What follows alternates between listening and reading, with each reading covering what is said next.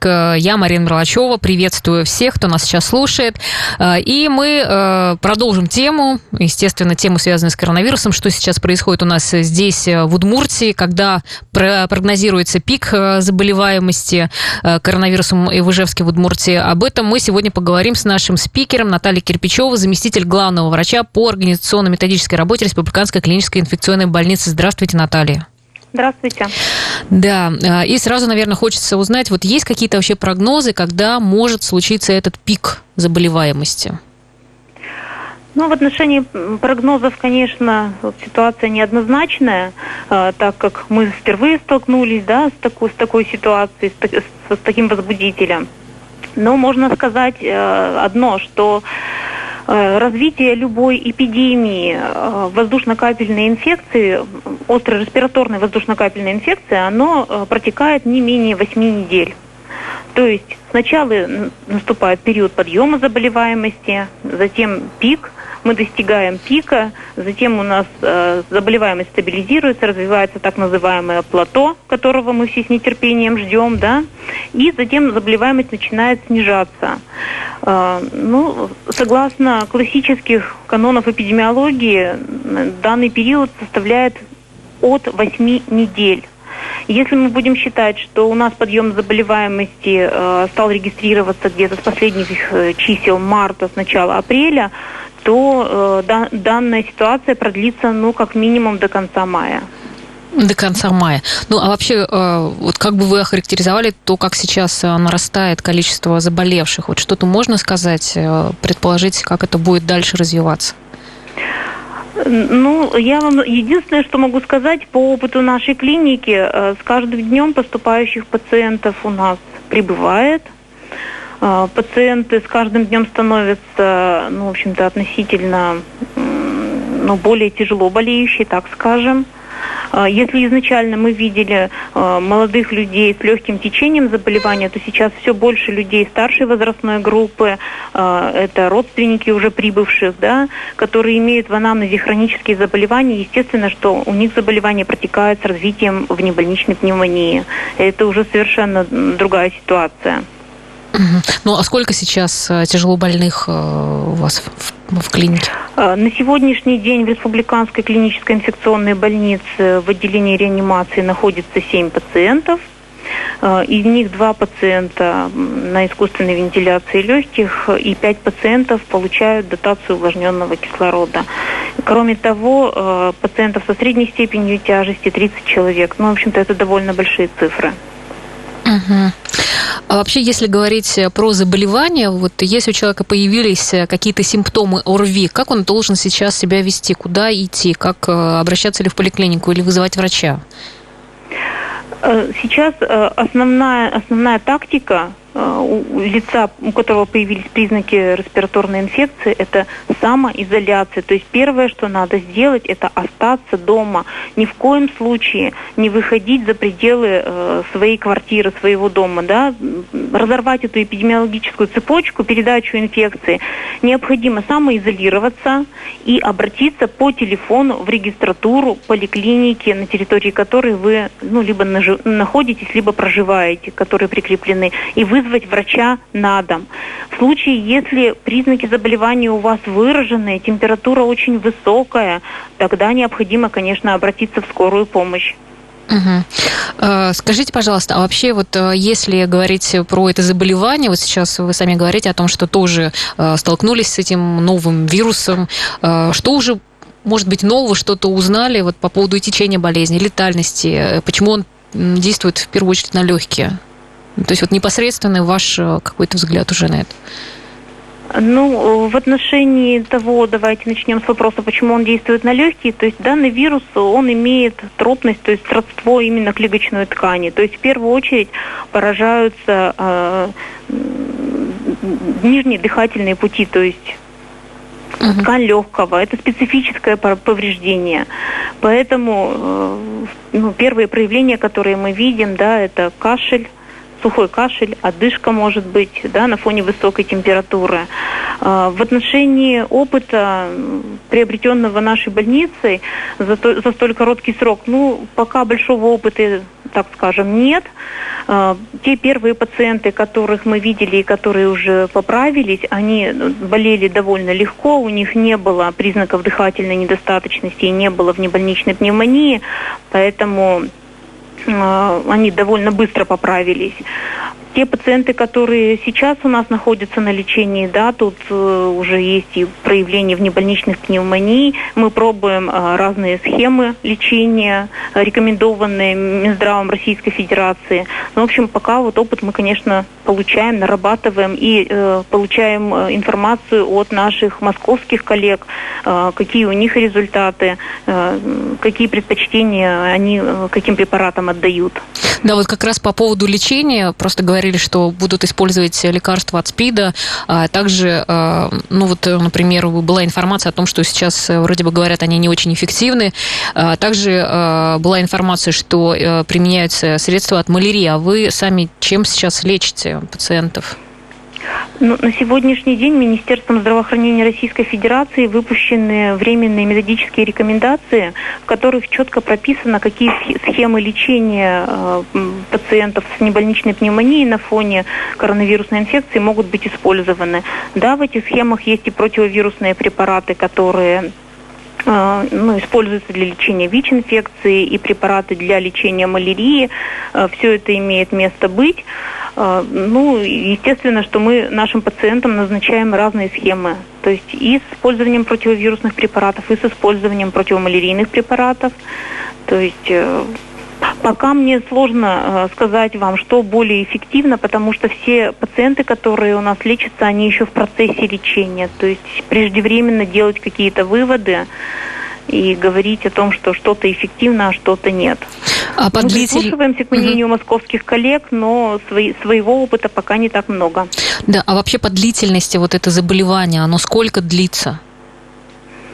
Ну, длительность заболевания, она зависит от того, э, в какой степени, да, протекает заболевание. То есть это может быть легкое течение инфекции, может быть средне тяжелое и тяжелое, как у любого другого заболевания. Естественно, что люди с легким течением инфекции поправляются довольно быстро, но они вынуждены э, быть в изоляции в течение 14 дней, потому что инкубационный период да, составляет 14 дней. Э, изоляция соответствует инкубационному периоду.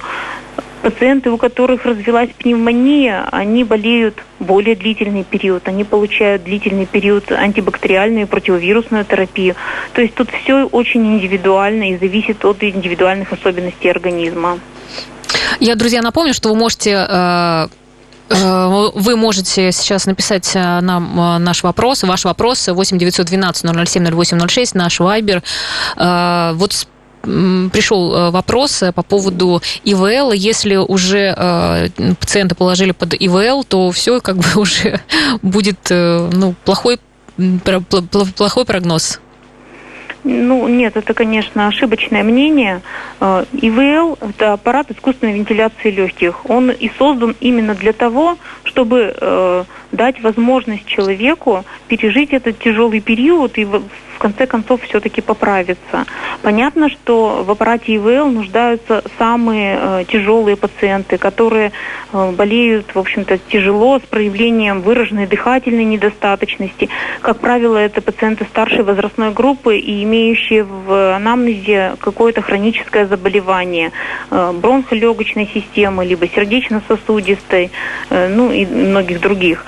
Поэтому, конечно, э, использование аппарата ИВЛ, оно свидетельствует о тяжелом течении заболевания, но совершенно не говорит о том, что оно должно закончиться как-то плачевно. Вы сказали, Наоборот, что сейчас... Силы медиков да. направлены угу. на то, чтобы дать возможность поправиться. Вы сказали о том, что сейчас два человека пользуются как раз системой ИВЛ, да, правильно? Да, да. А сколько у нас вообще э, комплексов ИВЛ, э, сколько их сейчас в инфекционной больнице? Насколько пациентов, в общем-то, рассчитано?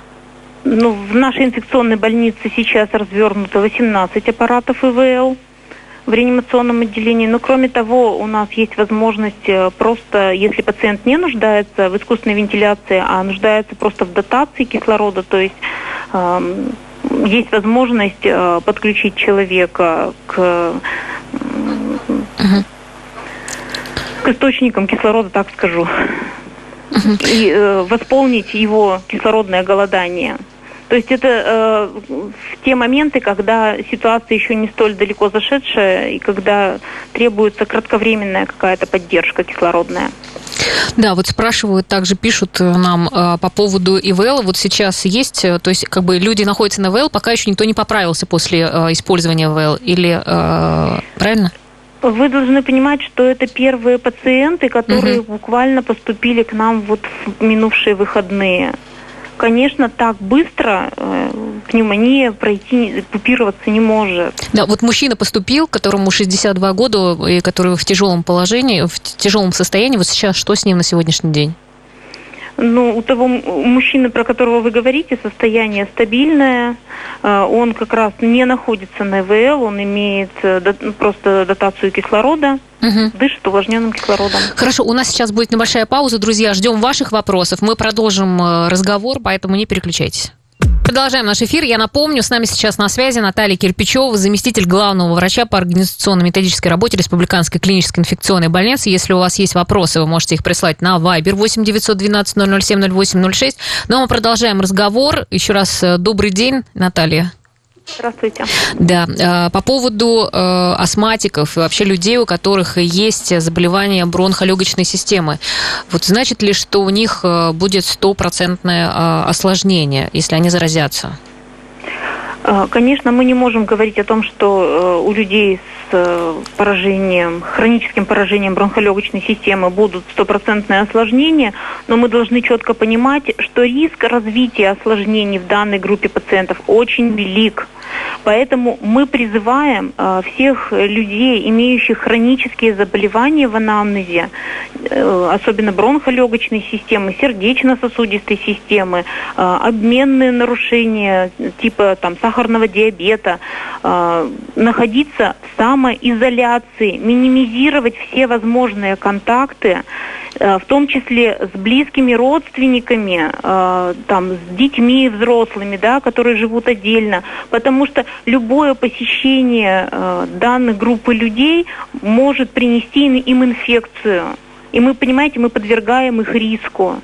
Поэтому нужно, конечно, ограничить э, очное общение.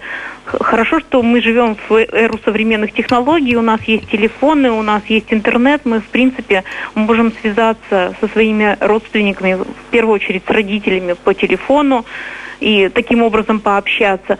А, приходить и, в общем-то, общаться очно не, совершенно не стоит сейчас. Ну, э, насколько мы знаем, что сейчас страдают многие молодые люди, у которых есть хроническое э, заболевание. Вот э, тоже спрашивают, что делать, если, например, до 40 лет и, в общем-то, есть какое-то хроническое, какое-то хроническое заболевание, что не ходить на работу, или все-таки для молодых это ну, более, так скажем, не так страшно? Ну, вы знаете, в любом случае, если у человека есть хроническое заболевание, неважно, э, какого возраста этот человек, риски все равно возрастают. То есть это в любом случае человек из группы риска. Поэтому, конечно, надо решить вопрос, э, если есть возможность сам, проведение самоизоляции, самоизолироваться. Если вы работаете, значит обсудить э, свою работу с, с работодателем э, на предмет, может быть, удаленной работы, да, то, что сейчас предлагается, дистанционной какой-то работы. Может быть, стоит отпуск взять пока на это время, чтобы минимизировать э, э риски для себя. Ну, тут в каждой ситуации, э, с каждым человеком вопрос решается индивидуально общих, конечно, советов нет. Да, еще вот, э, знаете, многих, э, может быть, беспокоит о том, что говорят, э, что после болезни легкие все-таки нормально не смогут восстановиться и будут последствия. Вот насколько эта информация, ну, подтверждается, что ли, сейчас все равно у вас среди медиков есть уже какие-то наработки? Ну, вы знаете, Вообще после любого воспалительного заболевания легочной системы э, в легких все равно остаются те или иные изменения. Степень выражен, выраженности этих изменений это, конечно, вопрос такой дискутабельный. Конечно, и после коронавирусной инфекции процессы фиброзирования легочной ткани, они возможны, но, э, скорее всего, что э, ну, они будут не столь выражены, вопрос об инвалидности все-таки не идет. Если человек перенес эту инфекцию, ну, скажем так, в легкой и в средней форме, среднетяжелой, Э, чего не скажешь о тяжелом течении. Тут, конечно, очень сложно делать прогнозы. Ну, еще вот говорили о том, что дети не болеют, э, а все-таки э, болеют, и вот в какой форме, что для них, как может протекать болезнь? Ну, вы знаете, по опыту нашей больницы действительно дети болеют, но болеют довольно, ну, так скажем, довольно легко пока из того, что мы видели, у нас единственный ребеночек был подтвержден, с подтвержденной инфекцией. Он переболел очень легко. Угу. Ну, наверное, все-таки э, по опыту московских докторов могу сказать, что э, до отделения реанимации с детьми-то уж не доходит, слава богу, но то, что они подвержены инфекции, это однозначно. А, Еще по поводу э, коронавируса. Просто многие говорят, что вот похож на грипп и вроде относится к как раз э, к коронавирусным всем этим, э, ну, как сказать, в общем, известный вирус. Вот насколько я сейчас слышу, много обсуждений идет, что какая-то, ну, неизвестная, что ли, незнакомая для человека болезнь. Ну, вы знаете, речь ведь идет о том, что, да, коронавирус, он, в общем-то, известен человечеству, ну, не первый год, да, но это группа коронавирусов, группа инфекций, коронавирусы. Э, в этой группе могут быть разные подвиды, да, то есть в этом году мы столкнулись с новым подвидом, с которым человечество ранее не сталкивалось. Поэтому, конечно, как с любым э, новым предметом, мы его только еще узнаем, изучаем, и мы не можем поэтому делать далеко идущие какие-то прогнозы, потому что ну, процесс изучения продолжается. Угу. Ну вот э, сколько у вас сейчас, э, сколько больница клини э, инфекционная может принять пациентов? Ну, на сегодняшний день э, в Республиканской клинической инфекционной больнице развернуто 338 инфекционных коек, в том числе 18 коек в реанимационном отделении. Ну, учитывая просто какая статистика в Москве, как быстро там набираются э, больные, в общем-то, в общем, не так э, как-то оптимистично все. Хорошо, еще вот по поводу э, специальных средств, которые помогают якобы э, бороться с коронавирусом и как-то поднимать иммунитет, и там имбирь, например, и лимоны, и какие-то еще другие э, средства. Вот насколько э, их необходимо сейчас, может быть, использовать, э, есть, принимать? Ну, вы знаете, э, в отношении э, веществ, поднимающих иммунитет, тут, конечно, каждый человек для себя решает сам. Вы должны четко понимать, что специфического воздействия на вирус, то есть противовирусного действия, ни у имбиря, ни у лимона, ни у чеснока, ни у других веществ пищевых, конечно, нет. Да, они в какой-то степени укрепляют наш иммунитет, но убить вирус в организме они не могут. Поэтому принимать их или нет, ну, каждый решает для себя сам. Угу. Вот еще последний, наверное, уже вопрос. Обычно, когда, например, э, ОРВИ или грипп, обычно, э, ну, самое, наверное, лучшее лечение – это много-много питья. Вот э, в случае с коронавирусом это также ну, здесь подходы, конечно, в целом они не меняются. А, первое, что необходимо сделать в случае повышения температуры, а, это обеспечить себе покой, обеспечить обильное питье, ну и использование жаропонижающих средств, если температура у человека поднялась выше 38,5 градусов, если мы про взрослых говорим, но у детей выше 38. Э, обильное питье, конечно, оно помогает снизить интоксикацию, уменьшить интоксикацию в организме и облегчает состояние человека во время э, переносимой инфекции. То Поэтому, есть не сто процентов, да. что перейдет э, уже в, в слово даже не хочется, в пневмонию. Ну, тут я не могу вам таких э, гарантий дать. Конечно, тут много факторов влияет на то, разовьется пневмония или нет, но э, использование обильного питья, по крайней мере, улучшит состояние. Это однозначно. Хорошо, вот еще последний вопрос пришел к нам на Вайбер. А почему нужно пить парацетамол для снижения температуры? Э, ну, вообще считается, что э, повышение температуры выше 38,5 градусов, оно не, уже неблагоприятно воздействует на организм в связи с тем, что, э, ну, в общем-то, при более высоких цифрах uh-huh. в организме начинаются довольно-таки серьезные изменения. Э, и э, обострение всех э, хронических заболеваний. То есть если у человека, допустим, в анамнезе э, какие-то неврологические проявления, да, то э, естественно, что возможно и развитие судорог и так далее. Поэтому критическим уровнем температура считается 38,5. А именно, парацетам... именно парацетамол, другие какие-то э, э, лекарства, парацетол пишут?